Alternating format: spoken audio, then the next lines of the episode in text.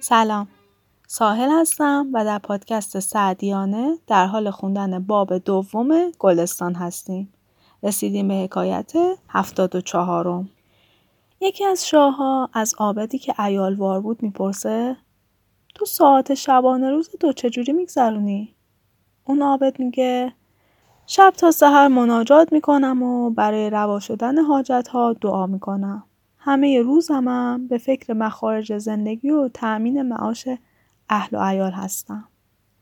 شاه از اشاره های عابد می‌فهمه که اون توحید هسته دستور میده مبلغی رو به اندازه کفاف زندگیش براش تعیین کنن.